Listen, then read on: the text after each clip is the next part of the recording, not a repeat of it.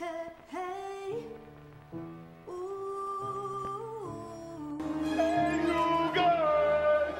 rain all the time. Maggots, Michael. I love you. I know.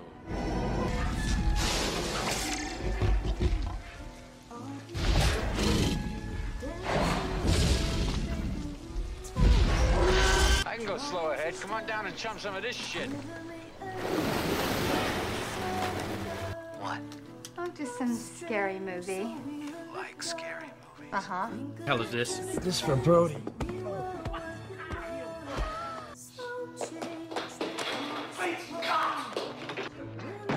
We came, we saw, we kicked its ass. Beetlejuice. Beetlejuice. Beetlejuice. It's showtime. So we're live. We're live. Hi, everyone, and welcome to the Nerdy Up North podcast. It's a nerdy podcast that is hosted by Northern Nerds. I am one of your hosts, Sam, And I am the other host, Paul. and we are joined by BBC's very own dinosaur loving, festival going, trans diva, and the Green Queen herself. you can catch her every week on BBC Upload Show and has now joined the podcasting world with her very own podcast, Go Hard or Go Home. We are so happy to welcome back friend of the podcast, Emma Millen. Yay. Hey guys, it's good. What a what a little intro! I've never had that before. I'm feeling famous. It's, it's yeah, it's something that we've been trying to practice and like to the last few weeks, doing intros for because it's, it's better than me just saying it's Lee, he's a dick. But yeah, uh, yeah, I mean, there's there is that, but did you notice the green? Oh yeah, that you was wear a lot of green. I do. Today I've not. I've got my special Nope. merch on today. I know it's a very special. T-shirt. Yes, representing the colours there. Thank you. Represent. So yes, um, Emma has been a huge supporter of not just the podcast, but pretty much everything that we do, Nerdy Up North. Mhm. And she, it's not a first appearance, even though you'll never Nope. be able to see the a first appearance because YouTube hates us. Um, she came on to talk about Jurassic Park during the charity stream and was had so much fun. The hour blew past so quickly that she didn't want to leave. Um, and we've managed to get her because she is the busiest working girl in show business as well um, managed to get her to come back on, and we're very excited to have Emma on. So thank you so much for supporting us as well, Emma. Thank you. Thank you for having us. So thanks for being great because you do great things. So you've got to shout about these things, you know.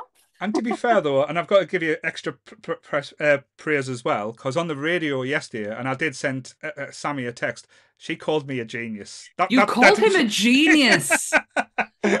He's all right, you know. He's kind of good at what he does. You know what I'm saying? So yes, he, could. yeah, he messaged me went genius, and I went, I know, I heard. It's in the bio now. Paul. yes. So Paul yes, the genius. Paul the genius. It- it's it's gonna stick. It's gonna be around forever. So yes, uh, my ego will not come down now. So that's fine.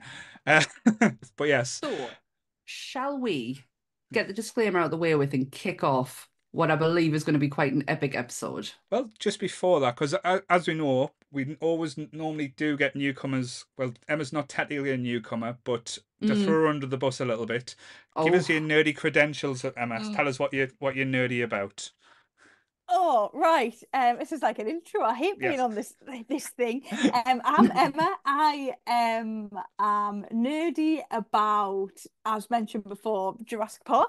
I Mm. love Jurassic Park. I love dinosaurs.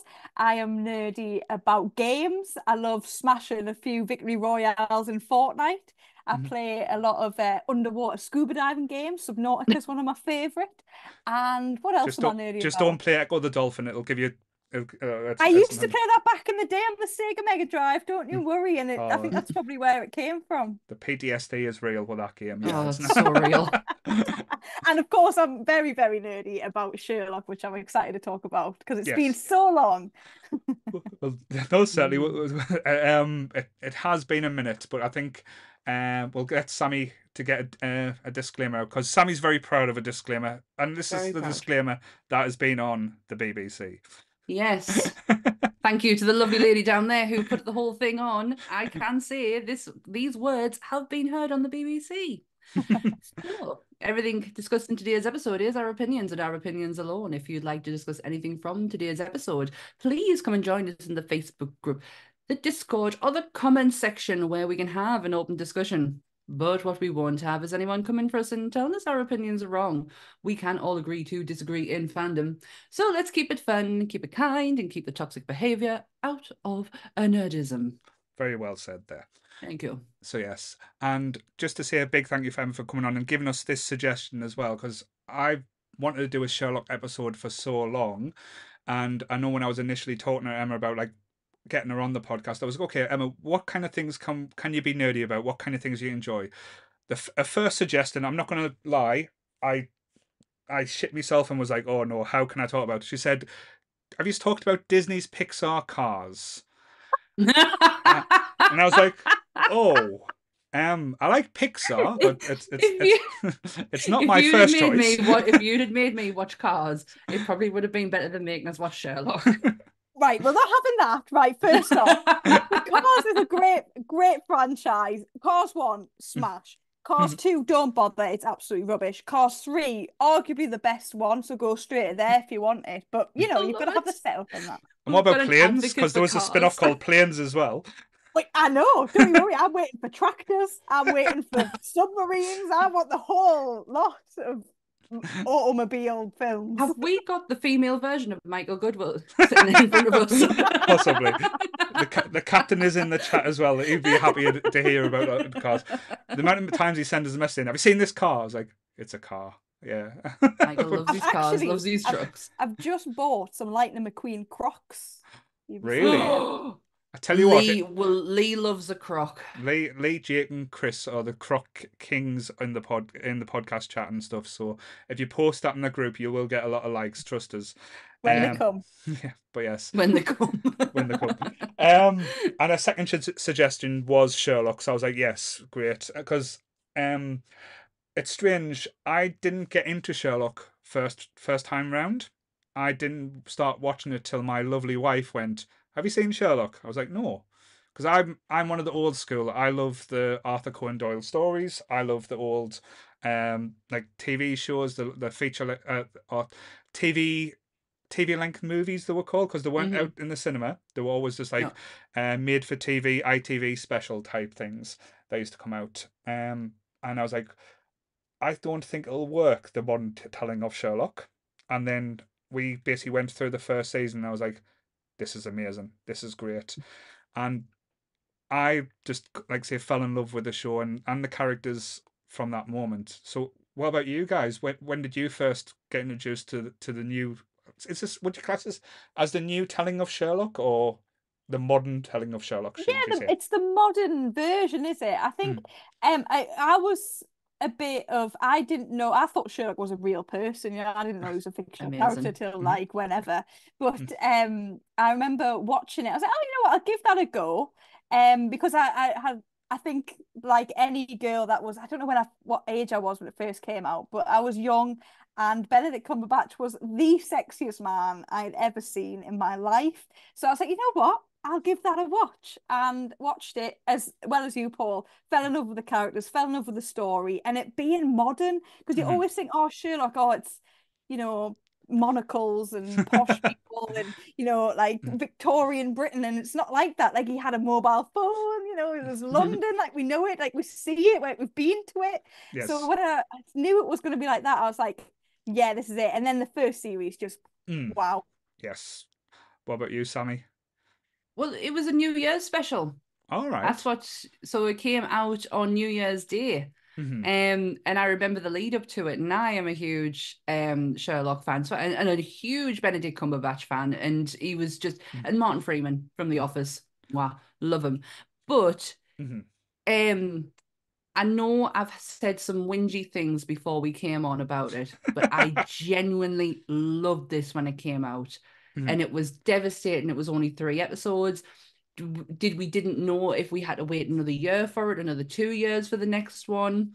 That's the Um, thing, though. That's why us Brits do it better than the Americans. Because the Americans, we would have had 24 episodes in one season, seventeen million Yeah. seasons, and it would have been oversaturated to the point where we're saying, oh, can it just end, please? end? Yeah.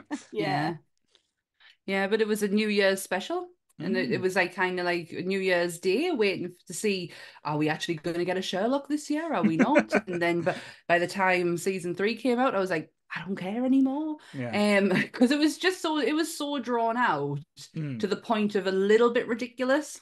And I know the writers Steven Moffat and um Mark Gatiss were very heavy into Doctor Who at the time. Mhm. Um, so I know a lot of time was taken up with that, and then obviously you had Martin Freeman going off to do The Hobbit, along with Benedict Cumberbatch going off to do The Hobbit, and things got in the way, and it was like Mm. Sherlock just became like a, oh, we'll get to it when we get to it kind Yeah. of thing. And in the middle of that, Robert Downey Jr. brings that fucking terrible film out. Awful. The worst Awful. thing ever. Don't even come at me. You know what I mean? I didn't mind that one. I'll be honest, but it's, it's I, I'm I'm one of the strange people that still likes young Sherlock. That was uh, done by Spielberg back in the day. I I wasn't no, it wasn't Spielberg. It was produced by Spielberg, but it was the oh, I forgot who directed it now. Goodwill will tell us in the chat, but uh, that that panned big style, but was um, it came out. Was that- eh, Was that around the time they were trying to do like young Indiana Jones and like young like young down there older characters? Possibly, but it was like a big blockbuster at the time in the nineties. I think it came out. Um, Um, so it was like going to be the, the next big franchise, and it didn't do that as well as they thought it was going to do. But um, I, I still like the Robert Downey Jr. one, even though having Robert Downey Jr. as Sherlock was an interesting choice. But um, I well, still think Jude Jude Law was okay as as Watson. I do like a bit of Jude Law, but Beth's saying worst British accent ever for Downey Jr. I'm sorry, he's British accent is actually quite good, um, because he can do a re because his uh, Australian accent is amazing. His English one is just as good, and he's really good in Chaplin as well, where he Mhm. does an English accent in that. So sorry, Beth, I'm gonna have to agree to disagree with you on that one. It's alright. You've started the arguing. You've, you've started arguments in the chat already. Everyone's saying they're fighting you over it, saying that they do like. I can fight this. I'm hard as fuck. oh dear. I'm So, yeah. joking. I'm soft as shit. So yeah, so you're saying about the episodes. So we had four seasons, three episodes per season, and we had Yeah. a, a one TV special. So Didn't know they had four seasons. right, Generally thought there was just three. So got a shock the other day when I went onto BBC I did the player and I was like, 4 and a special. Mm-hmm. Yeah. Did they? You don't yeah. mention the special though. It was a bit. it was. A, Mm. Like what they did Was with it a choice? but um, it's where they try to be too clever, and I think my not problem with the show because I I genuinely am a big fan of the show, but they kind of spent um they, they kind of went too hard too early with like Moriarty and like say the ending of season two. It kind of painted themselves in a corner. It was like, how are they going to beat like Sherlock's Ultimate Four? Like spoilers if anyone's ever haven't watched it. Uh, it's basically season two. That wasn't a place for Moriarty. Moriarty would should have been the build. It should have been the season, the final ever episode or season with Sherlock should have been like the face off with uh, him and Moriarty, just as it as it is would play out nicely. Where I think after they done season two, I don't know if they had any plans to do more or was kind of like this. This kind of gives us an easy out. If the actors can't come back to do it, then it, it leaves Yeah. on a cliffhanger, but it also finishes the story. But then when they brought it back, I was like, shit, we need to get a big bad, and they, they kind of never really got the momentum back from that from season two. See, I disagree. I think that um like Moriarty was like it, you had you knew he was coming, so he Mhm. had to come in sooner. Yeah. And I feel like after spoilers again, you know, Moriarty's gone or he Mm. disappears or whatever happens. Mhm. Um, you know, he's still such a prominent throughout. is still like flashback scenes. is still him, you know, in the final ever episode planning this Mm. all ahead. And I think it's actually genius. And I think every bad guy we got was Mhm. better and better and better. And Oh, that for me was like the best. right, no, right. Interesting though, because I know, um, like I say, the Magnussen bad guy in season three, um, Phenomenal. like started off really sinister and really thing, but then become a bit of a damn squid at the end. Like, like, like I say, that potential, like a man that has the memory and the like to to, to keep the world's secrets or everyone's little dark and like use everyone to play off for leverage, as he kept on saying, and he was taken out the way he was. It, it was kind of like, oh, that that to me again, but that's why I always liked the Sherlock ones because it was always like a chess game. I was like trying to outsmart the person, but that, that's the thing. He didn't outsmart me. He just used brute force. He just went Yeah. Bullet to the head. That takes him out the game, which is like all right. and It's it's not as delicate It's- as it could have been if it, if it makes sense. it's such an easy way out for writers to do that. Um, I with these se- with this series, I put it on the other day, and I was stoked. The first episode is some of the best writing Mhm. in British television. It is absolutely perfect. Second one's not as bad, but you you coming on the back, come off the back of the first one. It's like it's always going to be a bit. So it's not just going to be quite there Yeah. for you, but the the third one was brilliant. That first them first three episodes for me Mhm. is unreal writing. And then But- you get into the second one. Yeah, but if you talk about the first episode, like say, what was it called? The stu- uh, Study in Pink. Yes. Um, like say it was based on uh, a study in Scarlet.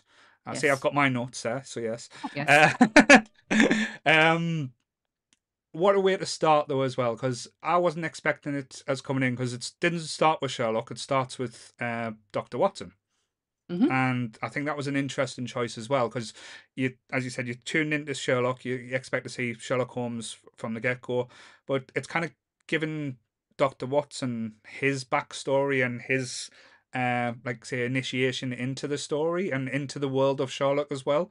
Mhm. And Martin Freeman, like all the way throughout, doesn't hit a bum note at all. Even from season one to season four, he is the emotion. He is the driving factor. He is the one that you care about more than anything, and he's the one that goes for the most. Johnny, like, like he's the doctor that goes to war, and he never really leaves that war, and he's always looking for the war as well. And he's played absolutely perfectly by Martin Freeman. So I've got to give him credit all the way through. I love Martin Freeman in this first episode. The way that he, like you're right, the war doesn't leave him ever. hmm And it's evident throughout his PTSD. And it goes so far as to when he's told, let's go, and he Mhm. leaves his stick behind, Mhm. he's in he's in war mode. Martin Freeman in these everything. He's he's us really. He's the audience who's just trying to kind of like figure out what the hell is Sherlock talking about? But I Because think I love the way he questions think- it. you know, I, you always think, you know, what would what would he be doing without Sherlock? And I think Mm. Sherlock gives him that lease of life and everything. And I Yeah. think uh, uh, this is really going a bit off topic, right? But um, I when I watched it, I got so involved with it. I was in with the uh, proper fan people. You know, I was proper um indulged with. I've Mhm. got to have everything Sherlock, Sherlock, Sherlock. I want to know loopholes. I want to know what everyone So you would have been in that, uh, uh, what was it called? The uh, the, the ah, I've forgotten the episode name where they had the like where they thought Sherlock was dead and they had the little group Yes, meeting and stuff. the. I can't remember what it was either, but yeah, that was basically me. Mm. And I what and somebody said right, and honestly, rewatch it, rewatch it as if Sherlock is in love with John, Yeah. and this is actually a whole romance. And Right. honestly, you'll never see it again the same. It's amazing. it's always hinted at all the way through because they, they always make the same gag. They make, keep on making Watson saying, "I'm not gay." It's like, and get, yeah, sure, you They know. are, they are. it's it's the it's in the restaurant scene when he's like, "So you've got a boyfriend or a girlfriend?" and then he's like, "I'm very flattered, but I'm I'm very committed to my work right now." I love that scene. Just And he's like, together, man. um, I tell you what, because I know we're talking about the start, and it, I the first like the big line that uh, Watson kind of delivers to us, and again I made a note of it because I thought this is the starting point and this is the changing point for the whole like his his life basically when he's sitting with the psychiatrist and she mentions them and he goes nothing happens to me like he, he, expects to like to be to live the most orious, ordinary life Mhm. and just after he said that sentence his world is changing forever it'll never Yeah. be the same because sherlock holmes comes into his life um and their first interaction as well and that's when we get the new style of sherlock as well because it normally like when we've seen sherlock in the past it's like him being clever and explaining everything like over exaggerating and stuff like that. But it's like the quick edits the words like pointing out things. So it's like, like teaching Mm. the audience how sherlock is doing his deduction. And it's so entertaining and uh, nothing was done like this before. Like a lot of people have copied it since um but this Yeah. was the first time this was kind of like brought in. It kind of reminded me of the first time of watching Gilmore Girls. And Right. if you're a Gilmore Girl fan, you will understand what I mean because the two main stars talk at each other incredibly fast. hmm And it takes a while for your ears to adjust and get used to the fact that these two talk so quickly at each other. Mhm. And that's how I felt watching rewatching Sherlock again. Hmm I felt like I had to adjust my ears to be like, hold on. It's like watching Hamilton. Yeah. Hamilton is an incredibly fast musical, and your ears take a while to kind of tune in. And it was like that with him. I was like, oh God, wait a minute, what did you just say there? um, but then you get used to it, and you kind of you you get used to the way that he talks. Mhm. You also get um, to the point where like you, you want to sort of beat him to it. Yes. Like Yes. you're working it out. And you're like, no, he's doing that. He's doing that. And I want to. I'm getting there before you. I'm getting there. It becomes a like- competition, definitely. Like, It like. And yeah. I was when I was watching it, I rewatch it and rewatch it and we watched it for Mm-hmm. ages. And I was doing um I was at university doing broadcast media production. So I did um half TV, half radio, and half the TV side of it was learning about like what angles are used for what Mm. purpose. And you know, that ruins watching television and movies for you for life. right. Like you, you're like, I know why they've used that angle. I know why they've done that jump cut. You know, like Mm. it's it's foreshadowing this. It's da da da. So I was already in that mindset, right. and then I'm also trying to work it out before Sherlock works it out. And now I go do my my day to day things, and you know, like in the first ever episode with um how Mhm. the the woman was couldn't get a phone in the, the- Yeah. a charger in the phone, so well, she was an alcoholic because her hands were always shaking. Mhm. Um, I do that. I'm trying to get my key in the car, and I'm like, this, I feel like I'll think I'm an alcoholic. it's just, I've got a tremor. it's too much dance and trance. That's what it is. It's not the alcohol. It's fine. Um, Everything I do, I'm like, oh, Sherlock will think I'm this person. I'm actually left-handed. tell you what, I did love, as you said, with it being the modern telling, how they use the technology more to Mhm. update the, like the stories and like the interaction with Watson as well. Um, where they changed it from like doing Watson's journal or writing the books to the blog. I Yeah. thought that was just a sheer, a sheer piece of brilliant writing and like bringing that element in because that's how it would work. To be fair, like going on now, if if that start now, he probably wouldn't be a blog. He'd probably be on a YouTube channel. So like, Sherlock's it's YouTube true. channel, like that, would be Yeah, like the, be- the modern he- he wouldn't technology be a- going forward. He wouldn't be a blogger, he'd be a vlogger. I like it. But yes, and I, Like and it. I did like the name of the website as well, Power of Deduction, that they called it uh, initially. Um, and that's when we first heard the term where Sherlock got excited and said the game is on, and then we moved then on for the kicks in. investigation. Yes. Because that's what the name of that music is that has been stuck in my head all week. hmm But it's a great song to be stuck in your head all week, is it not? Is it? It when you when you're sitting there at night trying to get to sleep and all you can hear is doo doo And you're like, I feel like I should be going off and doing something right now. I do that whenever I'm in London and I'm on the tube. In my head, I'm just like doo doo doo doo doo. I am in Sherlock now. Have you have you walked down Baker Street though as well in London? Because there is a plaque. Yes. So um um yeah, I was massive fan and we went to obviously the original 221B on Baker Street. I've got in my purse, Mm-hmm. wherever it is, I have a little um business card with Right. Sherlock on. I Oh carry it around with me all the time, just in case I need a detective. Um, but also I went to. It's not that far where the sh- BBC Sherlock is um Mhm. actually filmed because obviously not filmed on there. yeah. Um, and I've been to Speedies, which isn't actually called Speedies, or is it called Speedies in real life? I feel like it's got something else name, but you can go in there and have a sandwich. I've All done right. that proper greasy spoon and, and I've seen people like come in and out of like I've sat outside like next Mm. to the Did door. anyone wear the hat though? Did anyone wear the Sherlock hat? That's what I was just thinking. Yeah. If I was there, I'd be playing on it. You know what I mean? But none Walking of with just like pipe normal stuff. people. Yeah, normal Tailored, people. tailored coat and everything. Yeah, getting on with their day and stuff. I'm like, Sherlock lives there. Get out. You know what I mean? Can I just talk about Sherlock's coat for one second as well? I well? was just you about mentioned to say, can we talk about the style in this program? Oh, like say everything, like everything from like because one of the things I loved about was how dirty and gritty and ho- and grimy it made London look. Like it didn't put paint London in a nice thing, but the outfits and what everyone wore, like Sherlock's dress sense was phenomenal. But the way he put the coat on, like who the fuck puts the coat on like that? And everyone, I Like, you, tried. you to say, I- put that. It's like, like I it's like putting a cape that- on. Yeah, I have a few coats like that where I could kind of like twirl it. it yeah, you've got to have some grace to do and some dignity to be able to do that as well. I think um the best dressed throughout the whole thing was um his brother, Mark Gatiss is uh, Mike. And what? M- Mycroft. Minecraft game. Mycroft Holmes, yes, I think he was the absolutely best dressed throughout it. And the only interesting fact I found out about this, the first, it was just the first episode, was that Benedict Cumberbatch and Mark Gatiss both dyed their hair color the same, All so they could have so they could have matching hair. Isn't that so Oh, cute? that's sweet. Isn't that so cute? But you're right about London.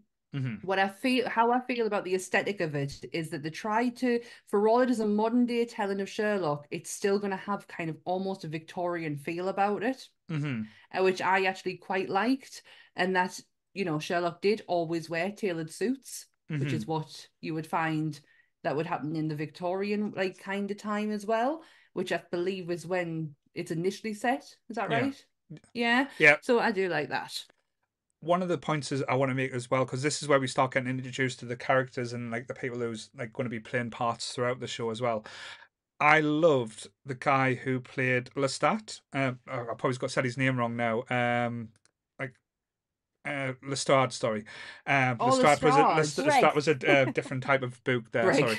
Sorry. Um, Greg. Greg. He's a, um, he's a combination of two characters Mhm. um, from the actual books. I remember that fact. but Les- but Lestrade is always played as a bumbling idiot or very unlikable in like other shows or movies or even the book at times. But I really liked him in this. He was like kind of like a human character, and he kind of got Sherlock, even though the other police officers always used to refer to him as a freak and Oh, was that kind of word. kind of worried that Sherlock was going to be the one get bored of solving the crimes and as we got later on um the one that's committing the crimes as well so he's the Mhm. one that kind of stuck his neck out and supported Sherlock through it but I th- like I thought like all the way through like the show he was such a likable character as well and I can understand why like they, they used him that way because it made more sense Yeah, I tell you who I absolutely love. The scene I love in the first episode when the sit- when he's getting the um the squad in for a drug bust, hmm. and you've got Anderson in the kitchen. Look, that guy is amazing.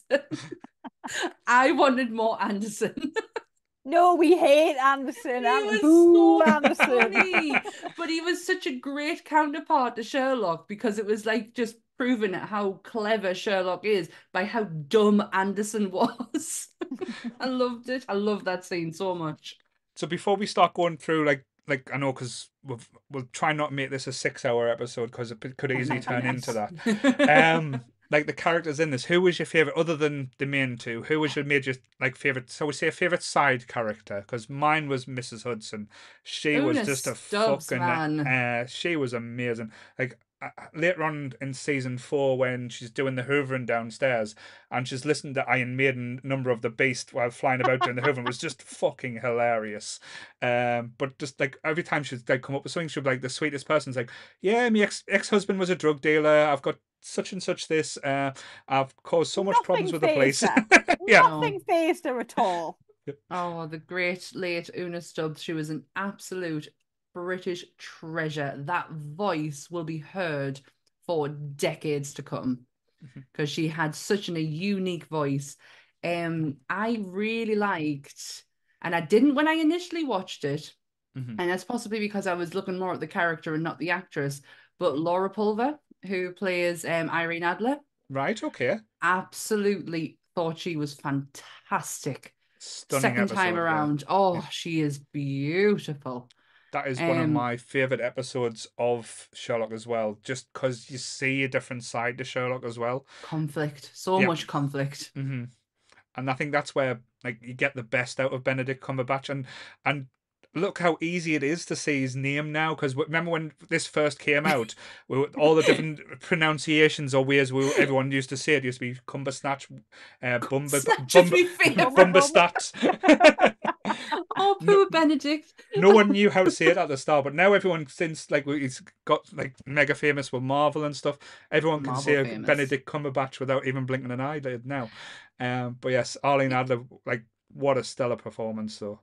Yeah, absolutely. And the outfits, man, the color and like that, they Mm. just how they dressed that woman was just unreal. The costume designer in this needs a big, massive pat on the back because she looked absolutely phenomenal. Like I would be so conflicted with that woman. hmm No, but we hate her. No, no, we don't want her. Oh, you can't hit you Sherlock. can't hit the woman because Irene Adler in the boot. and again, and I will.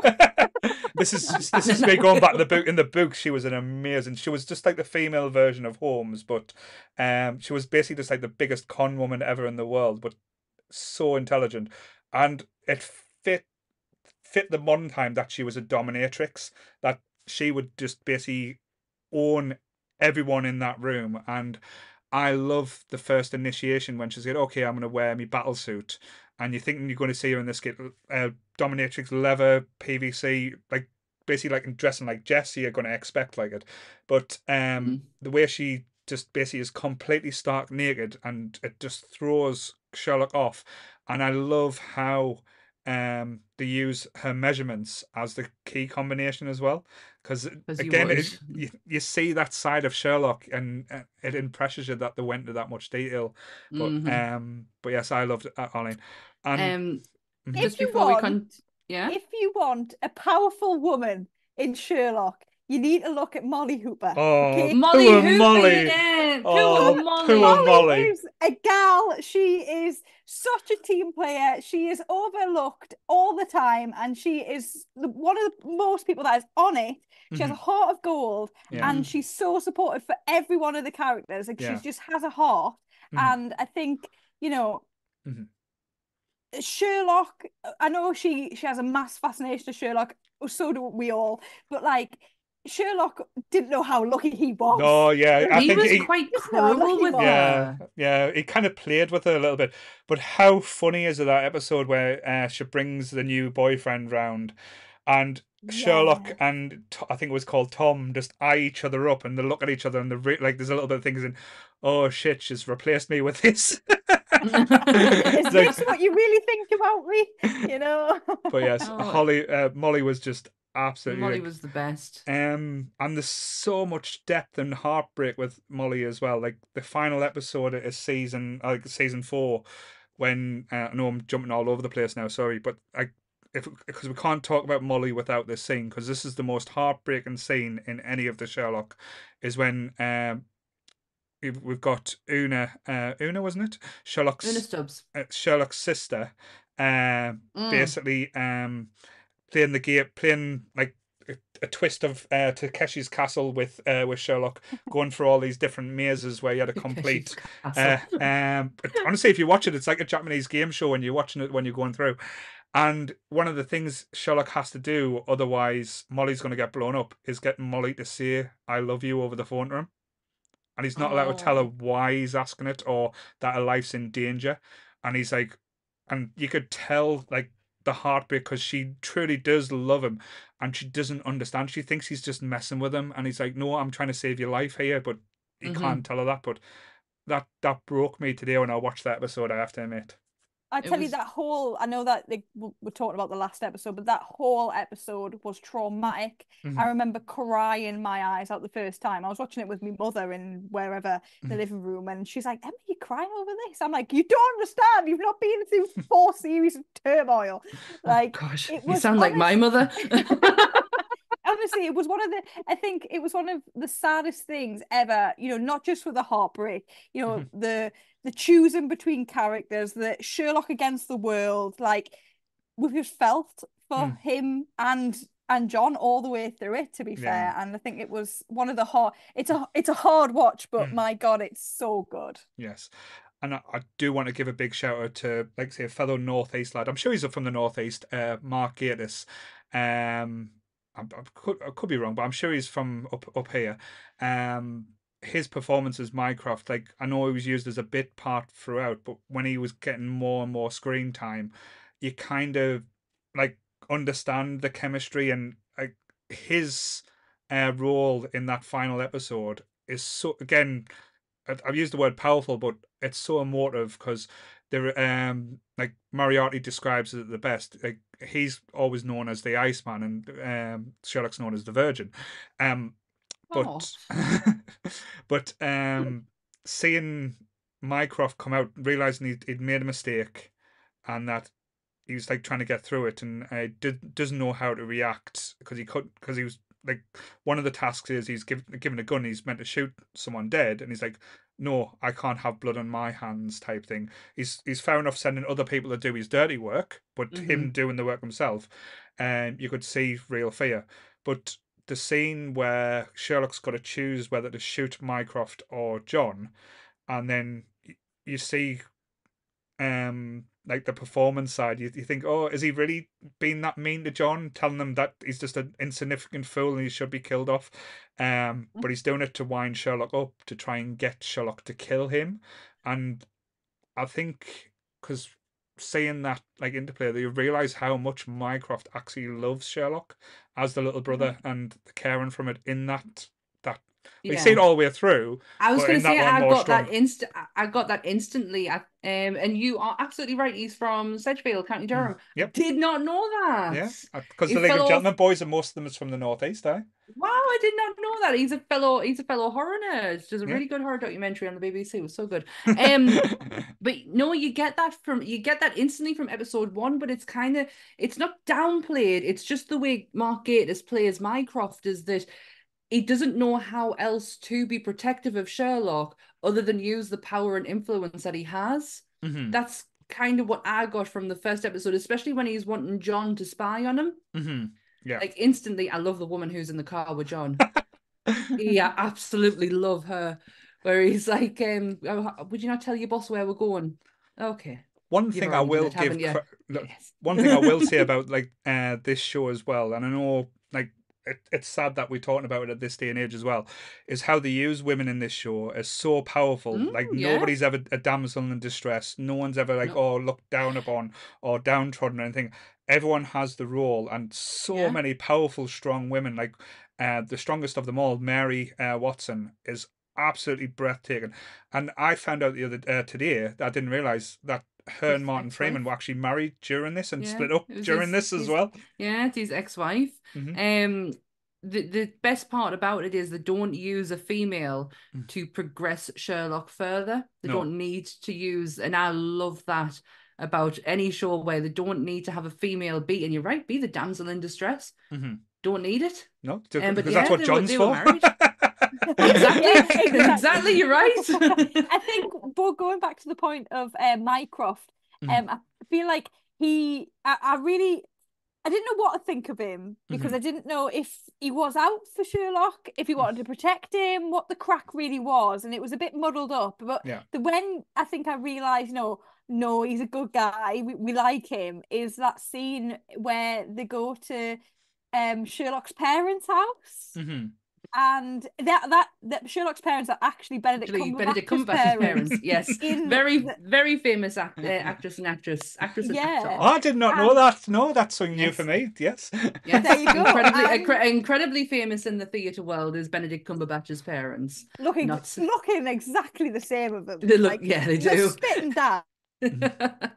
They, it's when Sherlock puts something in their tea, and all the characters sort of fall asleep, and then there's uh, Mycroft. Well, no, before Mycroft and Sherlock having a cigarette outside the house, and they're like, "Oh, we can't show your mum and dad." duh, duh." and that was when I was like, you know what? These two are actually brothers. Yeah. You know what I mean? Like, Yeah. This at this point, you know, it all the all what going on, the the Mm. mind games, whatever happens. No, these are actually family here, Yeah. and that's the real point where I was like, you know, no, he's a good guy. We like. Yeah.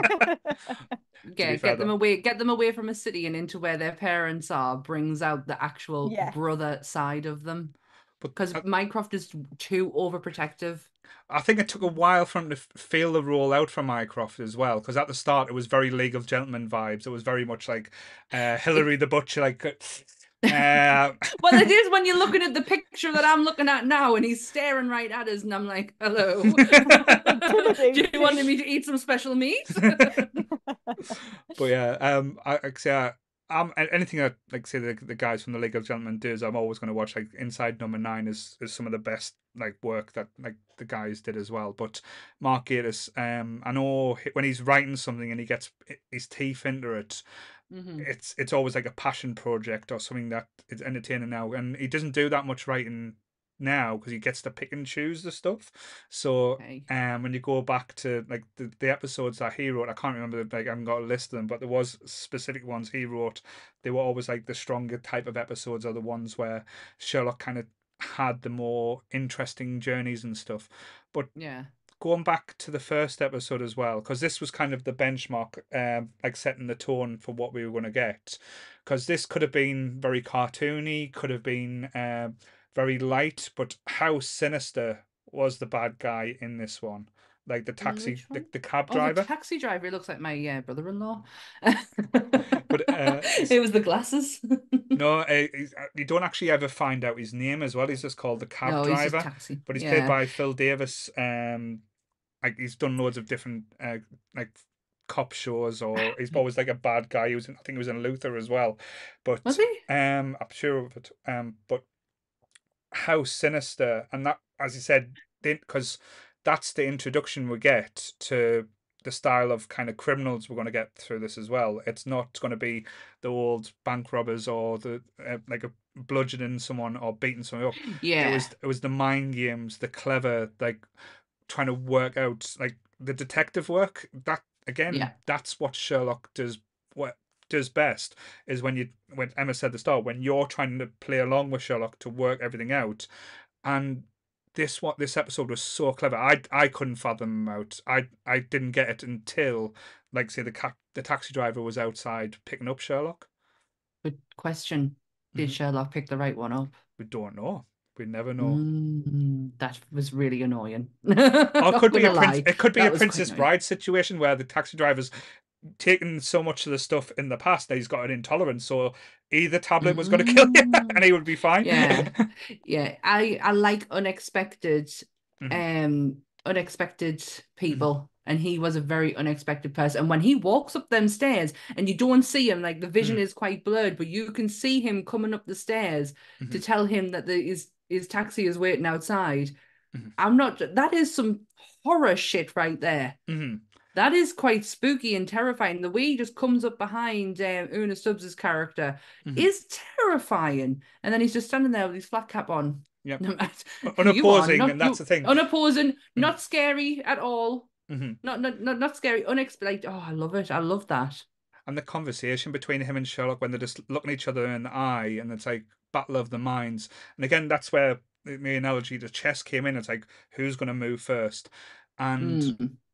This is the first point as well. We get Sherlock impressed with Watson because Mm. he, he's kind of dismissive of Mm. Watson all the way through. He's just like showing When off he to him. first falls in love with him. Yes, it, says here falls in love with him, is when he's explaining to the police officer that oh no, it's an expert marksman, uh, very uh, professional, couldn't be Mm-hmm. anyone on the street to hit that shot. It's like a one in a million shot, and you and he looks over and he looks at Watson, kind of And looking like, shifty, and he's like, Shit. he's like shit. He's like oh, it's like oh great. It starts everything starts to come together, and then he like smiles at Watson and says, all right then, um, must have been a good shot. And he's like, yeah, the person who did that must have been quite like professional. And he's like, yeah, yeah.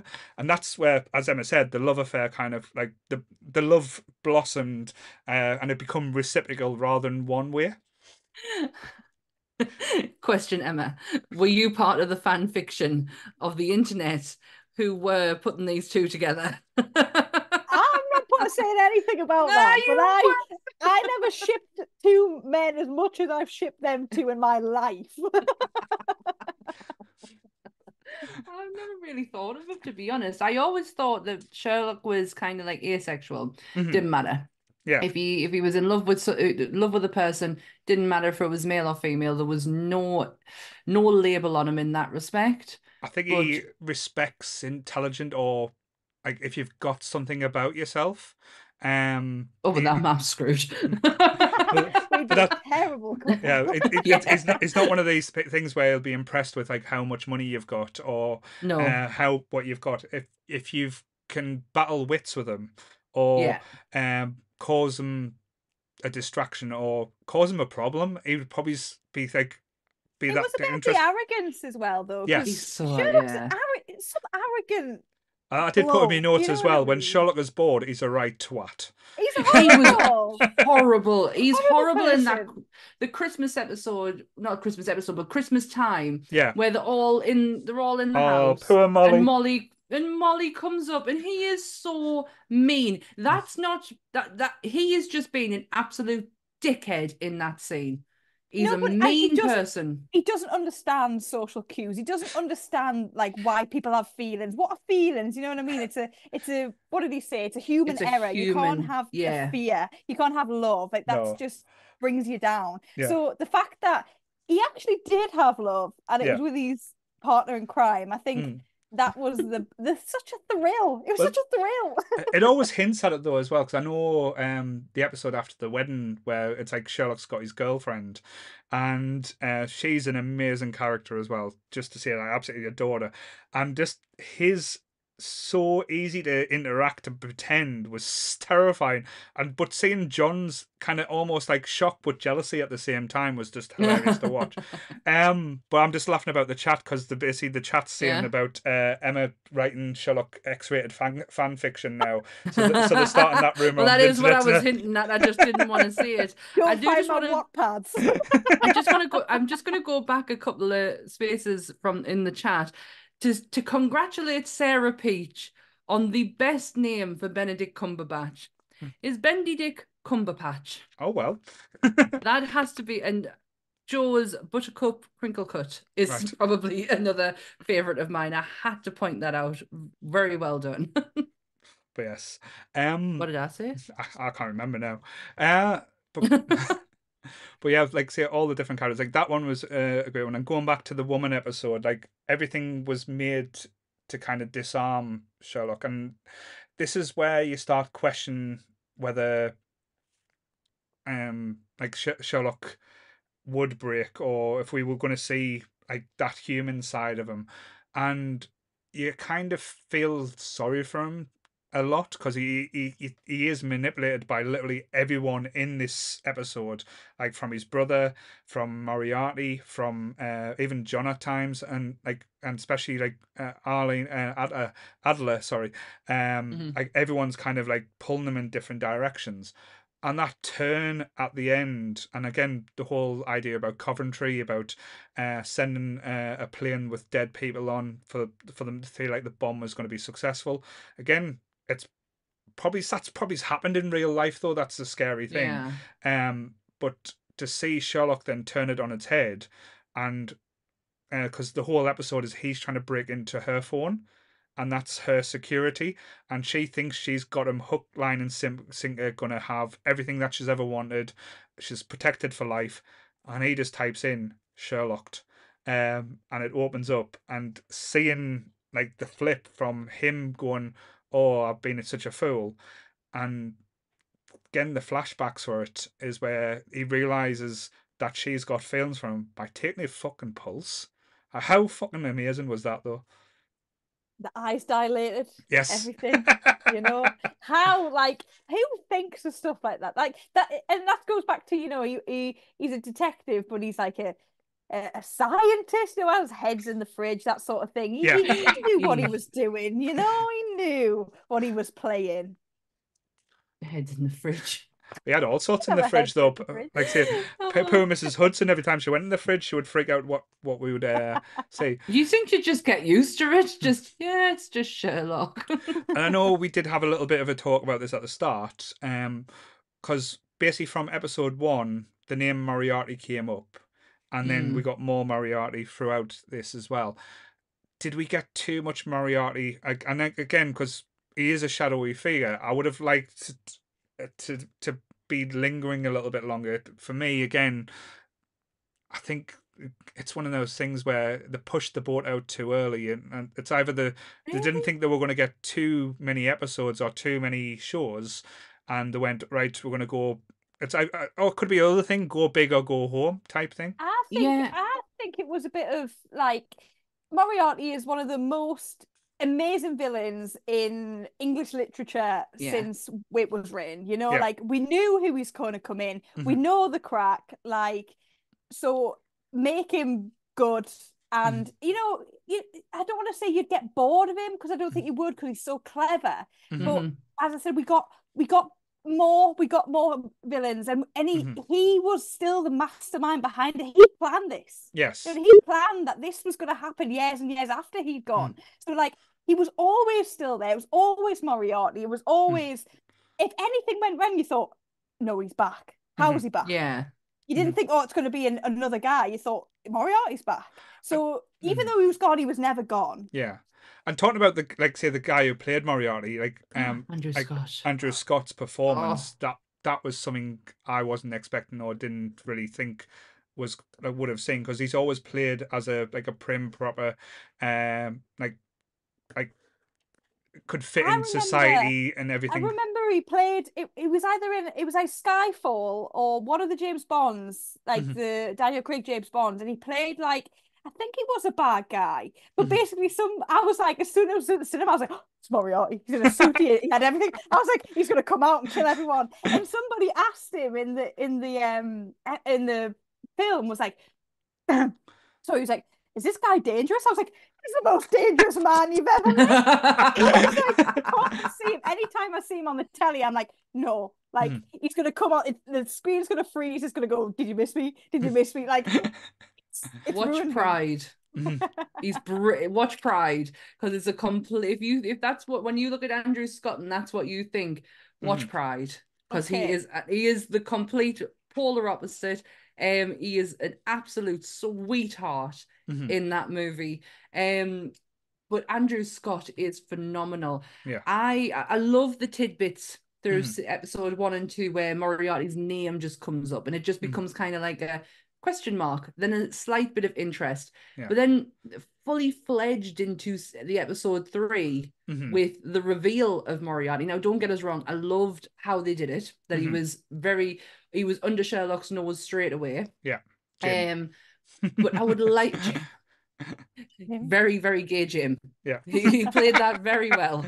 Um, but I just I wish the kind of just fleshed it out a little bit. Mhm. Kind of had a bit more of a build up Yeah. because it was so good how they did it Mhm. that it just felt a bit. And I'm not saying it was rushed, No. just a bit too fast paced to Yeah. get to the end part. And the end is fantastic hmm especially when he, he he reveals everything, walks away like he's gone, and then comes out. Nope, I'm not finished yet. Well- Uh, I just wish they made it a bit more lengthier, but you're right. Yeah. They might not have. They might have thought, especially with the time, like like I mentioned at the beginning, Steven Moffat was very heavy into um Doctor Who and trying his hardest Don't know why keep nobody that. watches Doctor Who. I'm not getting into a Doctor Who debate, not tonight. No, chat, ignore he said that. Um, but no, I, I, maybe what he was thinking, I have to get this character out now. Maybe people might lose interest. Maybe people might, they might Mm. not like the pacing of it. I don't know, I, I, but the performance wise, it was larger in life. It was entertaining as as hell. Like his like r- r- like like almost sword fighting with Sherlock over words and like trying to trying to prove who's smarter and who's more cleverer. I love the interaction, and again, I wouldn't have been sad if we got that say at season two, like at the end, and like Mm, say prolonged it a little bit more. But um, yeah, the swim pool scene was absolutely amazing. Like that uh, Doctor Watson coming out, and you almost getting the like a split second. You think. Are they Oh. saying Watson is Moriarty? Even though it, it, it, it- yeah, it's you, not, know, it's not you a possibility. you know he's not. Yeah, Uh-huh. but it's kind of like played it down, and it's like, are they actually going to do that? Or, um, but yeah, it completely throws you. And but yeah, ah, I, I, He was always the third wheel, though, yeah. wasn't he? He was always the third wheel. he was a good third wheel though. Always the bridesmaid, never the bride, you True. know, that sort of thing. um, but one of the- one of the questions I was going to ask, and again, this goes back to Emma saying that she liked to work stuff out. Did you work out how the guy died when the backfiring car initially? No, of course nobody did. Nobody did. Don't Did pretend you? you did because No. you didn't. it, it was, it was actually impossible to be fair, but it was just so clever. Like everyone thinks it's a murder. Everyone's like going to murder, and they don't even because normally with these type of things they'll give you enough to try and work it out. But did they fuck give you enough to work that out? Nobody in a million years would have said a boomerang was going to be the one taking him out because he'd just come back from traveling the world and he was testing out his new thing, and of course, such a clever idea, a backfiring cob exploding at the wrong time as he threw uh, the boomerang, and so he turned around, didn't see it, and it's killed him by hitting him in the back of the head. Fucking brilliant. Wouldn't see that coming. Not even sure I've seen it coming, you know. Definitely not. Um. So yes, uh, like I say, we got the end of season two. Uh, no, sorry, season one, and it was left on the cliffhanger with like they were in the pool and they came back in and says, "Oh, uh, maybe it is time to die." Um, and this is the first time we got the like the two. Well, at the start of season, uh, the first episode, we got the the name of Sherlock was the consulting detective, and then we got Moriarty's title, the consulting criminal, and that hmm. idea where he's not actually the one committing the crimes, it's where the cri- criminals are going to him for ideas and for what to do. And I, I'd have thought, mm-hmm. yes, that's what someone in Moriarty's place or like time in this world would be doing, and. Probably there is consultant criminals out there. I just need to get in touch with them to get things done. I guess. There's got to be though. There's got to be like I bet you there is in the northeast. be some hard nuts about. You never know who's in this chat. You know. Um, no.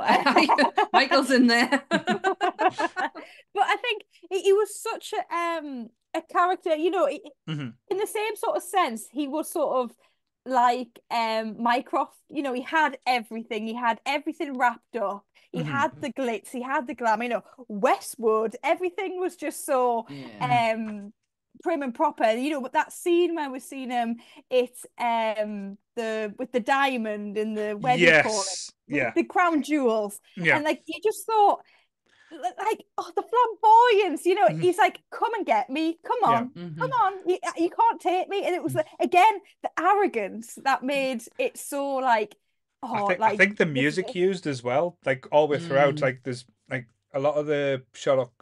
You hear the Sherlock music, but then the other like soundtracks they use, as I mentioned before, using like Number of the Beast at different times. There was a Mm. Queen Queen song at certain times.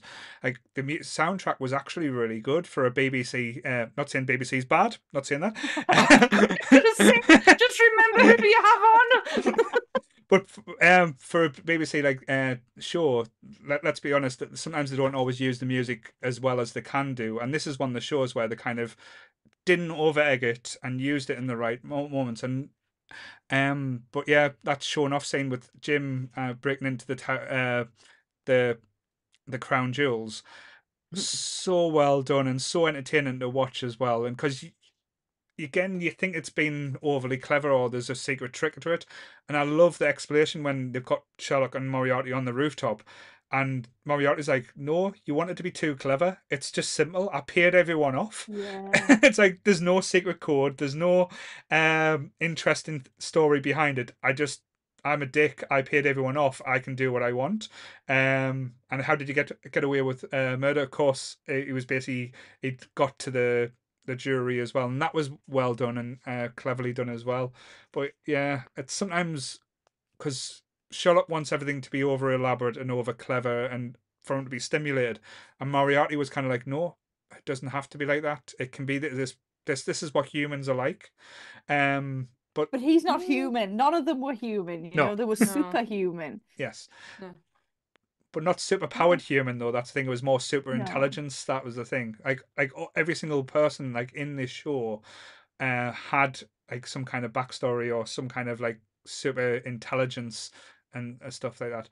Um, but as as Sammy said, when you when this uh, when the end of season two happened, we did have a long delay, so we didn't know what was going to. And that's when the fan theory started.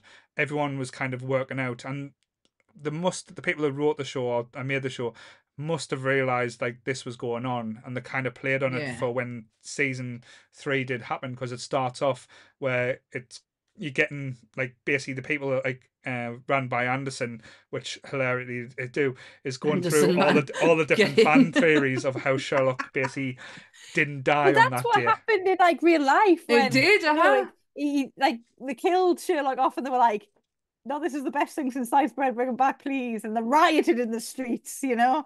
Mhm. Um, and it, it was that. Will he come back? Will he not come back? It, Mm. this can't be the end. No, it can't be. Don't be silly. This isn't the end.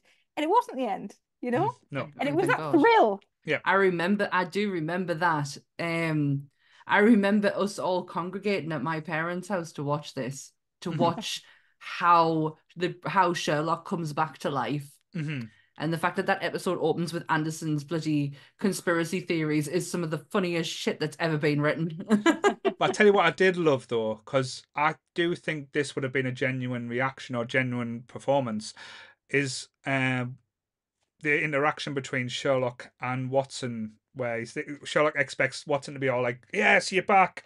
I'm so happy." No? Um, and she's like you bitch. yes, Mhm. You bitch, how could you do that to me? I grieved for you. I was in love with you, you know, that sort of thing. as as Emma writes more fan fiction as we go. I've Um, got a feeling Emma's going to take. I'm out just Nerdy reading Up my More. old stuff here, guys. but the hilarious to, to that scene as well because they start off in a really posh restaurant. They get thrown out because john attacks them then they end up in a like a little calf they get thrown out because john attacks them then they're in a little chippy and all you see is john headbutt it, like i don't know how they've done the scene because it looks like the most realistic headbutt i've seen in a in a tv show or a movie. I'm, I'm sure there was a connection made at some point there as well. Um and then you come back to them standing outside, and Sherlock's got a bloody nose, a bust lip, and it's like, he's like, it's it's almost like he's in shock that he's like he's getting this reaction now. He's like he's calling John a drama queen, um, and this is our first inter- introduction into Mary as well, who Mm. again just steals the show when she comes on. It kind of lights up. I absolutely adore Mary when she's uh, in this as well, and her little uh like say rep- repertoire with Sherlock is entertaining as well, and how she just turns around and goes, mm, "I like him," and you know that's because that's again a flipping of the script because in the books and in the other iterations, Mary always hated Sherlock. Oh. Like they never got on because like because she was always seen as like the other woman. Uh, like The other, well, yeah, and Yeah. Emma's well too. but that, that was but she never could share share Sherlock with with uh, with John, so she can never get over that in the stories. Where in this they kind of find that little common ground, and I loved her little backstory and how her story kind of ran through um this like the the episodes as well. How she was like a, an assassin, and how that played out. I don't know how you felt about Mary. I um I hated Mary because she was taking John away from Sherlock. But um no, I loved her at the same time because like she we already know she was a great character. Like she Mhm. was gonna smash whatever she went in. And she was again, as he said, a strong woman that got shit done Yeah, and didn't like she was one of them, you know, she was one of them people that wanted drama. She wanted to have all that and she wasn't ready to give it up even when she was pregnant you know what i mean Yeah. and like she spoiler there um I'm sorry To be fair, though, if the- now, if you haven't if seen it now, if you haven't seen it now, why are you watching us? Watch watch Uh. Sherlock first, then what? They'll watch us afterwards. But yeah, um, definitely come back for us. she was fantastic and again like there were her boys and that big like it, the, the final scene with uh, her reading after she died you know reading Mm. like my my Baker Street boys like Yeah. she knew Oh. when she got in that relationship yeah, although she didn't know Sherlock was a thing Mhm. like it was still alive but Yeah. um she knew it was a it was sort of an open relationship you know it was like I've got a date I'm I'm with John but Mm. really I've got a babysitter but that's why when he when he announces at the wedding to them that she's pregnant and, and does it in the most Sherlock way as possible, and he's like, and again you're thinking, oh, you're such an arsehole. Why have you done this? But then he brings it round with a little bit of charm, saying, "Well, you're going to be great parents because you've had practice." And they're like, "Look, I'm getting practice." Yeah. When it's good, yeah, you've looked after me. It's like, oh, you are the biggest baby in the world. No one's going to ever be a, a, a worse pain in the ass than you. It, we've seen this relationship play out before in television. Big Mhm. Bang Theory. It's Yes. Penny, Penny, Leonard, babysitting Sheldon. and it- It's it's it's no different than that. I didn't mind Mary. Mhm. I just ah, there's something about her face, Mhm. and it's the actress herself. Right. And I knew it because she broke Martin Freeman's heart. right. True. So I was like, True. I was like, I don't think I don't think I can like you. I want to like you because as from a female perspective, Mhm. you are everything. But you're also a bitch at the same time. Yeah, but our You broke- strongest you- uh, uh, like, uh, when she comes in, the strongest episode for Mary, in my opinion, is the wedding. The wedding is. Mm. is when is one of my favorite episodes of all time. it's comedy gold when it shouldn't be. It's again one of the clever ones where you're trying to work out who the who done it, and there's again, if anyone said they worked it out, you're a fucking liar because it doesn't give you any yourself. any type of hints or any type of. Uh, the only type of hint you got is where the guy's taking photographs, and you think, oh. So that must be the photographer in the wind. No, you didn't get that. So no, I'm sorry if anyone says that. But yeah, it's just comedy gold. Like it's hilarity to see Sherlock reacting in an everyday situation which should be normal, and he can't do it. And yeah. and the bridesmaid who t- attaches herself to him, and he's going, "Oh, I'm going to stick with you because he's always one. he's he's picking everyone apart, saying, "No, don't, he's he's he's going to go home alone. He's uh, going to cheat on you. He- You don't want to do it. Like say, he's not the right guy for you." So she's she's basically using uh, Sherlock as a shit guy detector, which is just fucking hilarious. but then you get the whole speech, and the speech is just so Sherlock I think, and and we find out as well that Sherlock gets uh, nerves because he's terrified about giving the speech and the, the whole Mhm. like build up to the wedding as well. Like all that is just so comedy, like sla- it's almost I've just, slapstick. It, I've just remembered the best scene of British television ever when they went on the stag do. Like so clever. Like of them both getting mortal. Like him getting the beaker out Mm. and everything. It was so clever, and it was so like it was like nine o'clock or something when they got back. that- was just that- I was watching it with my wife, and like, let's let's be honest, my wife likes a bottle of wine. Um, she went, Don't we all? she's like, they've only been out for two hours. How are they that mortal? The idiots. I was like, Hmm. I I was good. They might not drink. I know it's good. No, but they're adults. They shouldn't be getting pissed after two hours. I was like, it's a TV show. Let it Never been go. a bottomless brunch. Come on. but it's not like they're just getting normal pints as well. Like Sherlock's is getting exact measurements, like in in fucking science speakers, and timing how long he goes to the toilet, saying uh, how long do how, how long was your uh, was your piss basically, so I can measure how much alcohol intake you can handle to get you mortal. It was like. But then I think John realised what he was doing, so he starts switching the drinks around, and then we get drunk Sherlock who's, who's starting fights with rowdy uh, Chavez in London, which is just hilarious. Trying to solve crimes, and he's just like absolutely blotted. Like can't even do it. like that's that's what we should have got more of is Sherlock in real life situations, like at a christening, at a like at an 18th birthday party, at your granny's bloody whatever. You know what I mean? Like Yeah. imagine him Mhm. like introducing them to your parents. God Almighty, that would have been the hardest thing in the world. We needed more sort of that. Yes. Oh, we still could get it though because they've said they've not they've not put a full stop to the end No. Yeah, of but Sherlock. also Benedict did say that he would never grow his hair out ever again because he hated having that hair, and I was just like, Oh. what was wrong with his hair? His hair was beautiful, but he said he hated the hair. Mhm. But the hair was just The hair. I mean, it's not much different to how it normally is anyway. Mhm. It's just a little bit longer. he I know he did the have- hair. He had, I just found it funny the fact that he had to dye his hair, and I was like, doesn't he have dark hair to start with? like, I But don't it- get that. I think it was like the reddish tint that they, they wanted to get through as well. Um, Mm. but yeah, just that the whole.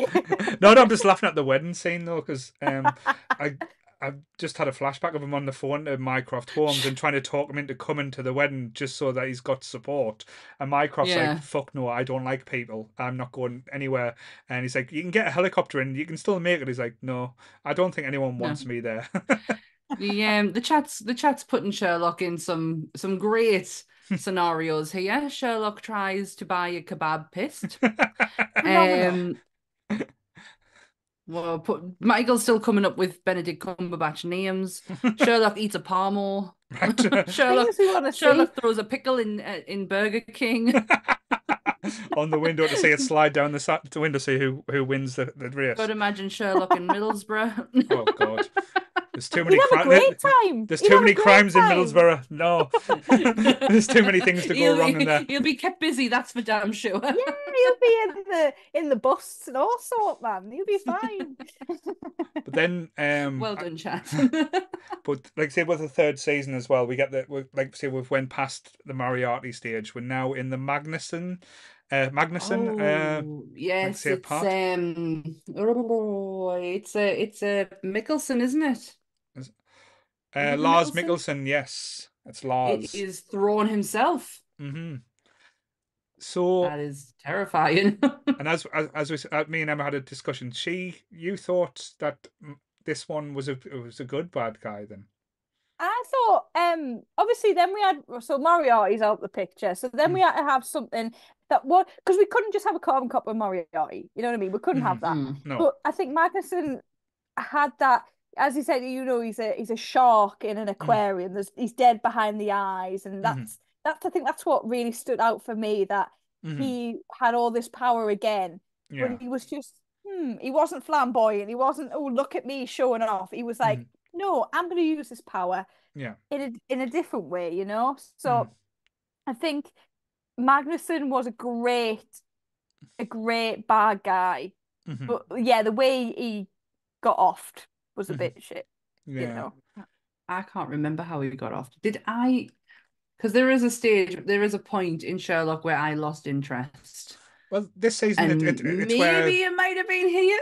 Well, this is the season where like Sherlock kind of gets outsmarted at, in, at times because every time he tries to think he's got Ma- uh, Magnussen like in the place, um, he hasn't quite worked it out, and he or he hasn't got the full picture because he thinks he's using like some kind of technology or his glasses are giving him the information, but it's not. He's just using the mind palace because like uh, it was hinted at all the way through that like these intelligent people use mind palaces to store information and Magnussen had the ultimate mind palace where he had the library and like everything information on The everyone. vaults, wasn't it? The- Yes. The, thingy vaults and then where the vaults, where the vaults. Well, Mhm. they were in his mind, and Yeah. that was again Sherlock getting played by the same person. You know what I mean? Mhm. All these enemies are just him in Mhm. a different format.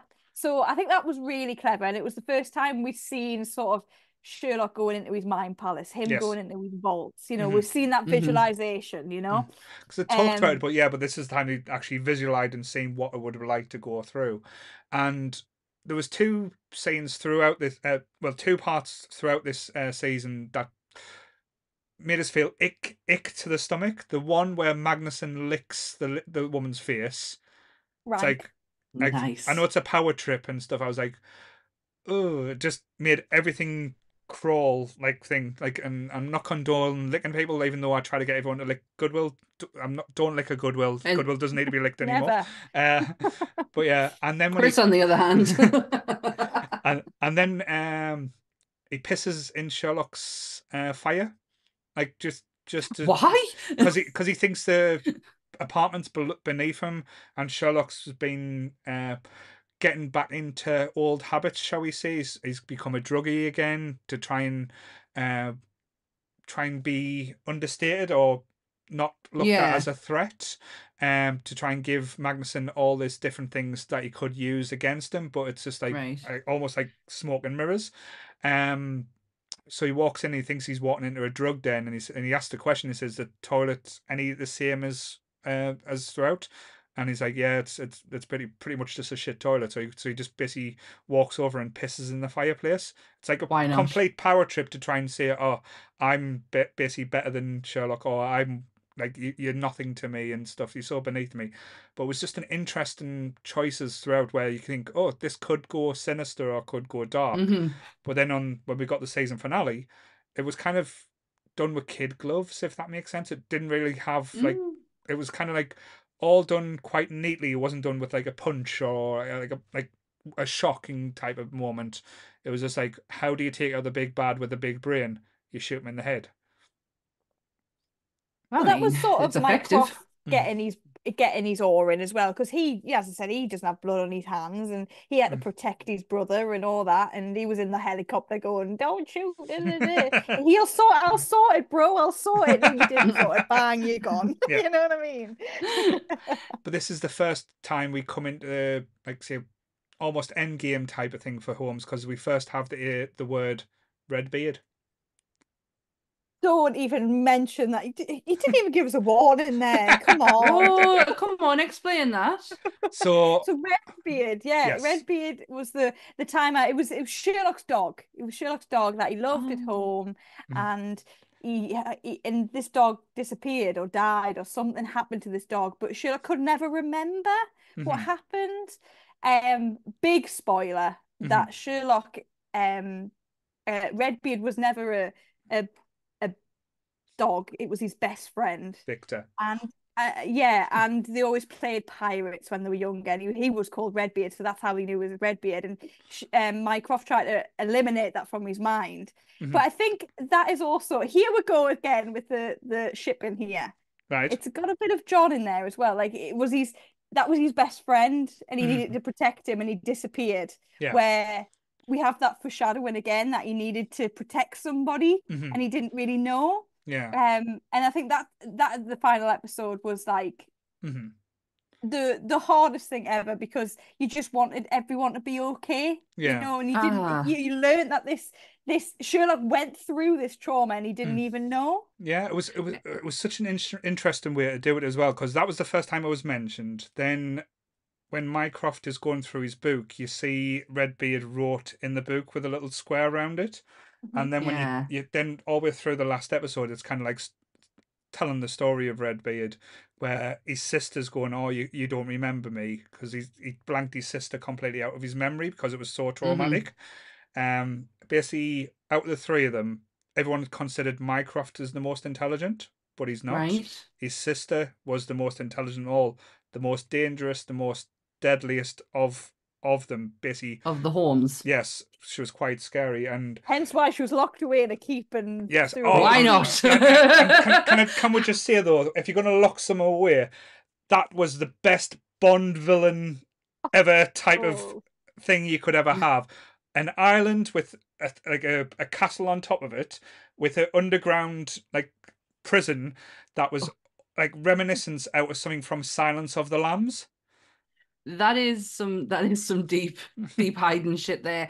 Um, I think some people owed Beth a bit of an apology in the chat because Beth actually brought up ages ago Mhm. the Red Dog episode. Yes. So the Red Dog was brilliant, and then someone s- and Joke piped up with Raw Dogging, Mhm. and he says, "I think you've downloaded the wrong the wrong episode here, Beth." And poor Beth had to sit and explain herself. So yeah. glad it got brought Sorry, up Beth. again. but yeah, Red Beard. So as Emma said, um, basically, as Sherlock remembered it, he had a pet dog called Redbeard, who basically went missing, and his sister would always say, "I've hidden Redbeard. You're gonna have to go and find it." Oh, And- what and- and do? And the only thing she would do was sing a song to him, um, Mm. and you never find out until John finds the bones in a well. And they're it. not of a dog. No, they're not of a dog. It's of a little boy's But you, skull. but but you've kind of had that implanted in your head that it's kind of it like Sherlock's memory of this is a dog. Well, so you're it- kind it- it's it's a bit No? worrying because you're thinking it, it, it can't be just a dog because after she did this, a parent sent her away to this mental asylum. So you're thinking, oh well, if she's just hidden a dog, not saying that's anything that it's reprehensible, it's horrible to think about, of, but you mm-hmm. wouldn't get sent away to the most dangerous mental asylum that's ever been built for doing that. Her name was Eurus Yep. Holmes. Yep. Eurus Holmes. Who plays her? Uh, Sian Brooke. Sian Brooke. Why do I reckon that? Oh my God, she was in House of the Dragon. All right. He's the Um, most terrifying. Like, no, her and Moriarty would have had a field day. You know what I mean? Hmm. Couple of the Century Award goes to them too. You know, well, there is a there's a weird scene between her and Moriarty when the flashback when he gets five minutes alone with her and they kind of just sniff the glass at each other. It's like, what's going on here? Uh, Clarice Starling wouldn't be doing this. Um, the way that it's described, um, where is it? And the youngest child of Mr. and Mrs. Holmes, who possesses a transcendent intellect greater than even that of Isaac Newton. For all of her intelligence, how she's unable to comprehend human feeling. So she is incredibly dangerous. Yes. Wow. Like, um, she doesn't contempl- contemplate why people are sad, or she, um, Mycroft asks her because she's cutting herself to see what her muscles would do, and she goes, "Do you not feel pain?" And she goes, "Which one's pain?" Oh So it's it, but oh she, my god. but the manipulation and how clever it is because if the way to describe it, if you spend time with her, anyone who's not accustomed to her, she can reprogram you, and like she's almost doing it because when they're filming, like they're going through her tapes, and John's watching the tapes, and she's like nodding at certain times, she's winking, she's doing certain movements where it's kind of Uh-huh. like reprogrammed. You, almost like doing a Derren Brown who did have a cameo in in Sherlock as well, which was quite weird. Uh, but um but yeah it's kind of reprogramming and how she's basically manipulated everyone to let her run the island as a big uh evil evil villain like base camp. And but the little hints for her in the previous episodes you again are so deftly done it's like Mm. it makes you hate john watson a little bit because Oh. he's going to cheat on Mary because he's flirting with flirting with someone by text, and you find out it's her. Uh, she's basically disguised Oh. herself as a young, attractive woman, and she's basically played up to John, and John fell for it. But of course, John falls for Holmes. Of course Yeah. he does. As- Good- Good point. And then um, she disguises herself, and because this is one of the things I was going to say, because all the way through this show, the one thing that I was lacking is Sherlock in a disguise. Like Sherlock doesn't get dressed up in like anything like disguise wise that he's notorious for. yeah. Um, but she does, and she dresses up as an older woman, older like a Scandinavian woman, and she's doing uh, John's psychiatrist, and it turns out she's basically just using it to play John. Like, and he didn't recognize her from the different things. Like, I didn't recognize her. I'll be honest. Like, she looked like three di- different, completely different women. And then even she baffles Sherlock Holmes because she dresses as um because I'll, talk about uh, this episode as well because it's creepy as fuck.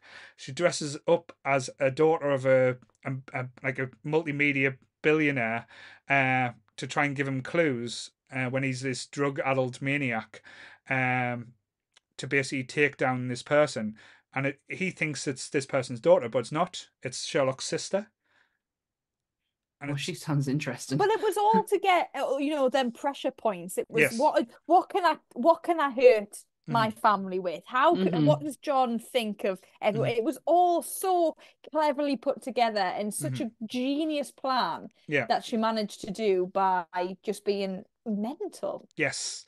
Um, and even bringing back the memory of Moriarty just by like simple things like "Did you miss me?" That was all her plan. Like from that going back to like his re- reappearance, and you're thinking, "Oh shit, what's going to go happen here?" But it was always her, and it was just again, a lot of people give Sherlock shit for the like the later seasons, but the last Mhm. season, like if we take away the season three, because season three was okay, but season Uh-huh. four was back Um, to top levels Sherlock. Yeah, I'm kind of wishing I didn't Sherlock myself out Mhm. with going into season three because I, honestly I was getting to the point where I was like, this just feels like really piss poor writing, and all we're looking at now is just how great Benedict Cumberbatch can say lines. That's that's how I felt coming towards like the hands hands of the hands of Baskerville episode, Yeah. um, which give me pure um American ho- um I American hated Werewolf that in. It was Yeah. awful. American Werewolf in London vibes completely. Like I was just waiting for, you know, Bad Moon Rising start playing at some point. To be fair though, with any of the Hound of the Baskerville, uh, that the like any type of version of Hound of Baskervilles has never worked on screen. Yeah. Like even go back to the old movies. Like not nothing has ever been as good as the book because the book that's one of the most famous Sherlock Holmes stories and it is a brilliant story. It just doesn't work on the physical form because you're not using your imagination. That's the thing Yeah. that works with that one because you've got to imagine why people think there's a hound that's running around killing people. Um, it doesn't quite work when you see it on screen, and I think did an all right job, but yeah, it's just it just didn't work. It was a bit fairy tale wasn't it? A bit Mm. Mm, nah. I Right. think I know why I might have cut Sherlock out of my life towards the end when it originally aired. I've just been having a look at the date. I was very into Game of Thrones at this time. And I feel it's like a bit of a Game different of show. Thrones, Less boobs Game of Thrones, one. but yeah, no, Game of Thrones just took over everything though. So I feel like I might have just went, meh, I'll though. watch it. I'll I'll watch it later, later, and later possibly it just never happened. Yeah. And I was watching them when I was watching them the other day. Mhm. I was just I was so I'm done in now. I, I Mm. don't think I can watch it. I don't think I care enough to watch anymore now. I'm done. I'm done. but now you're talking about this last season. Mhm. I want to watch it. I want to see how sinister his sister is. How how uh, fucked up is Mr. and Mrs. Holmes that they've raised these three Tell you what, though, they're so normal. They're the nicest I know, people. enormous. But how how what did they do? yeah. Raising these children? But My because goodness. I think they said that the mother was a like a genius mathematician, and the father was just a normal one. He was because that's the where He was Yeah, the normie. yeah, because I think Mary's having a conversation with him and she's just loving talking to him, and you can see the love and admiration that uh, f- a father's got for Mrs. Holmes. Um, like he's actually boasting about it, like showing off about it. But yeah, um, I would have it would have been an interesting childhood as well. I think uh, all these things going on, but It'd have been fucking annoying for the dad, that's for damn sure. Because if he's the normie one out of all of them, he's like, for God's sake, man, why have I got these weird kids? Especially when one of them's been locked away by the age of Yeah. six or something, you know what I mean? yeah, Like, exactly. What have I done to deserve this? Now we need to forget about the, this other child, this other child that doesn't exist now. Jesus, what a life. But it's it's they don't think about because um this is where Mycroft goes a little bit sinister as well, because the parents don't know that the daughter's still alive Oh, because he's told them that she's died. So you get the little bit at the end, like again right at the end where they, we've we've got the final solution, we've got everything that's happened, and Mycroft's telling them that she's still alive, and it's genuine reactions as well. It's like, how much of a monster can you be? Like not telling us that our daughter is still alive. Like, why can we not see her? And it's almost like they're demanding now. And I don't think Mycroft's used to being talked like that, especially by his parents, where they're saying, um, "Well, we'll go. We need to see her." And it's like, "You can't." It's like, "No." She she's turned herself off from the world where she's not communicating. Where Mhm. Then you see Sherlock enter and he starts playing the violin, and then she kind of reacts to him because I, th- I think all the way through it's hinted at. Well, it's not hinted at. She actually says at one point that Sherlock was a favorite, Mm. and she always Sherlock wanted to the youngest. Um, yes, because she was the middle child, wasn't That she? explains it. Well, that explains a lot. Because Mycroft Complete middle child syndrome. Yeah, but yeah, I, I I I think if the if we don't get any more, the way they ended it was was a nice little touch because it went through little hints in like uh of John and Sherlock's uh, adventures, and I think um they describe as well like uh, Mary's little videos in uh, the Baker Boys, but it's like the junkie and the the doctor that went to war but didn't and but didn't actually come back from war. Yeah, I think it's nicely hinted at because everyone knows what Sherlock's vices are. Going, if you know Sherlock the character Yeah. before going into this, and I like how they never, they never, they never, they said it out loud. hmm They hinted at it. You got the idea about it, but they never said it out loud that Sherlock has a drug problem. Well, it it's hilarious. It didn't in the first parts No, anyway. no, the- in the later seasons that when he because when he starts he can't stop. Um, Mhm. because Molly loses her shit. This is where Molly is amazing because she like there's two times, um, when she does a urine test for him and she brays the living shit out of him because what's in a ur- what's in his urine, um, and he's like wasting you're wasting yourself, you're wasting your talent, and then um when the most hilarious scene ever, uh, Miss Miss Mrs Hudson kidnaps Sherlock, uh, puts her, puts him in the boot of a car, and drive because you're expecting like uh, the car pulls up outside of uh, uh, Doc, uh, John's psychiatry apartment. You th- you expect Sherlock's going to be the one getting out, and it's Mrs. Hudson, and he's saying he's it's Sherlock. He's acting himself. You need to come and say you need to be a doctor, John. And he's like at this point, John's finished with Sherlock because he blames blames him for the death of uh, Mary because Mary sacrificed herself to basically so Sherlock could live, and um. she goes, you have to come and see him. Promise. He goes, okay. Next time I'm around, or next time I'm near him, I'll visit him. And she goes, okay. She walks round. She opens the boot of the car, and here's Sherlock in the boot in handcuffs, high as a kite.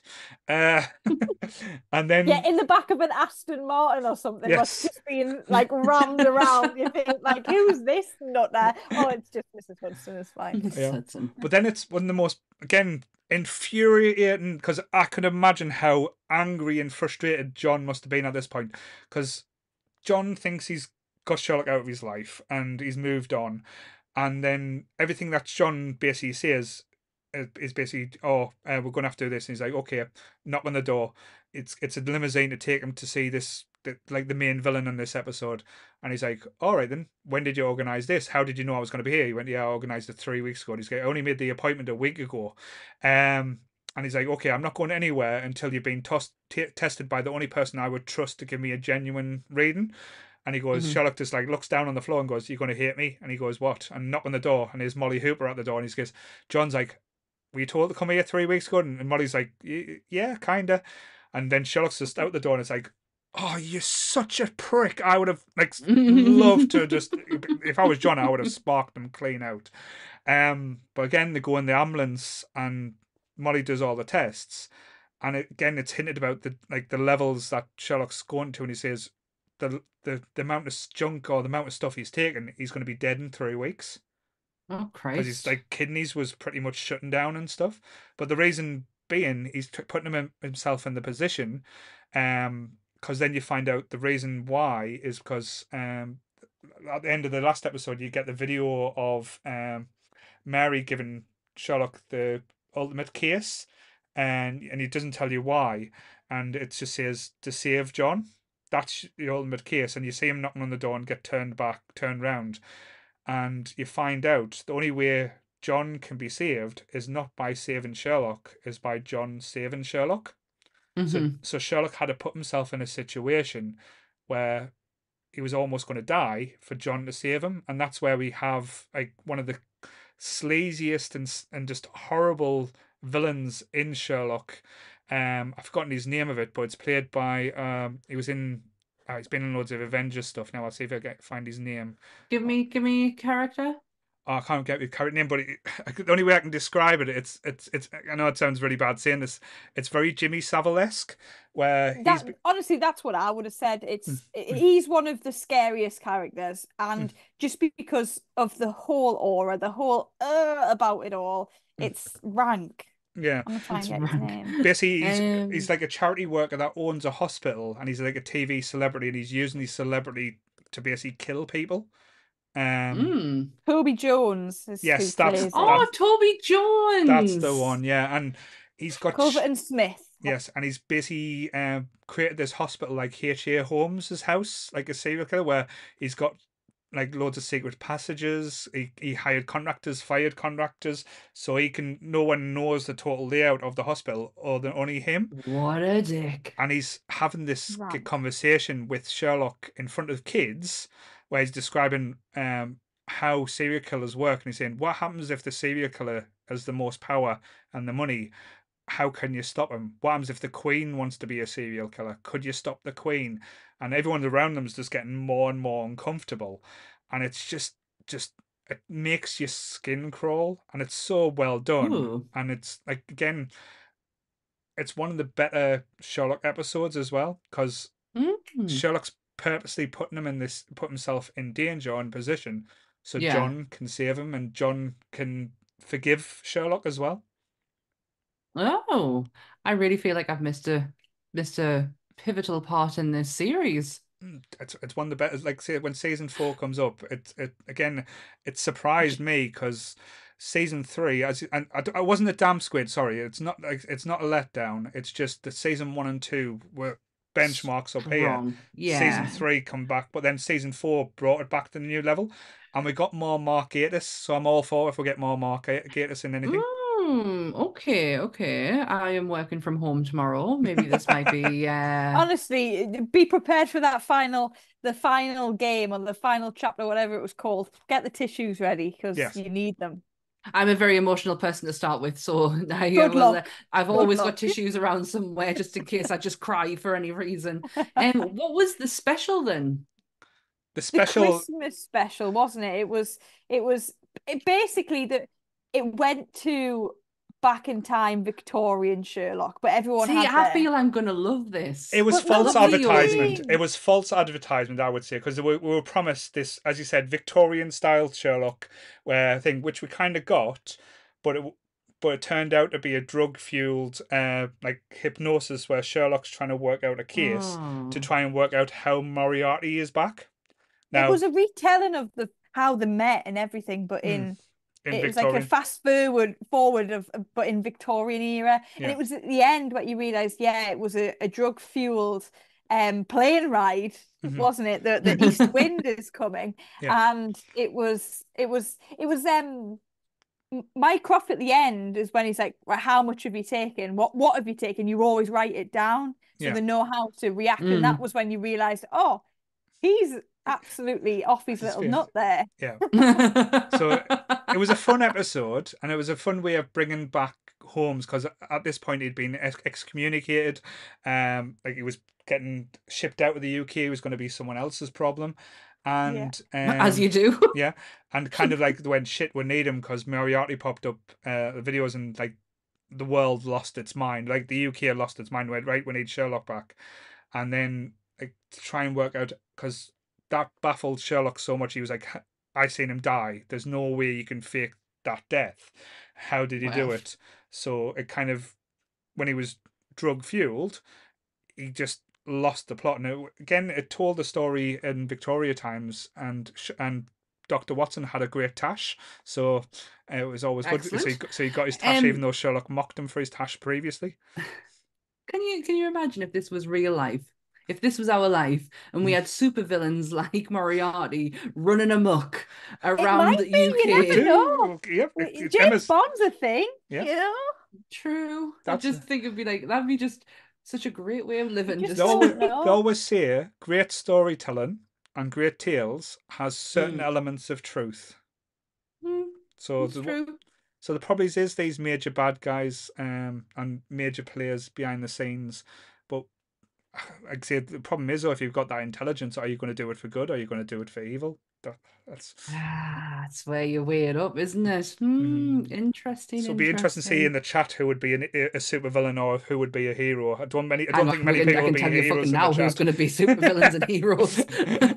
Don't Yeah. need to discuss that. So any is there any points that because like I say I've I've just flicked through my notes. I know I've just there's probably loads I've missed out, but I'd rather make it a three hour episode. Is there anything that you guys want to touch on before we start wrapping up? Me, I'm all good. No, I think uh, I've clarified that Yeah, you made your points Sherlock clear. and John are, are the best couple ever.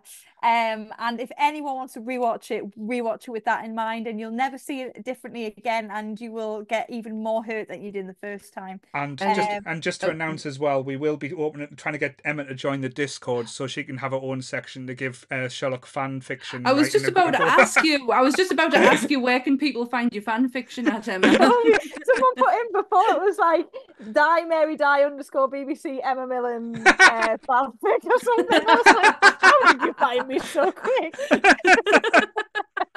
That's a new username for the Discord, yes. But uh, but yeah, so um, but no, that was class. Um, just to have a few th- points I would like to touch on as well, because I know Uh-huh. um we we talked about Emma in a great radio show, but for the people who don't know, she has her own podcast. So do you want to tell us a little bit about your podcast as I bring this image up so people can see? Oh, thanks. Um, oh, this is unexpected. I'll pick, oh no, I picked this way. Yes. Hello, sorry. this is the podcast here. Right. This Yeah. way, this way. Point that way. Yeah, Point that way.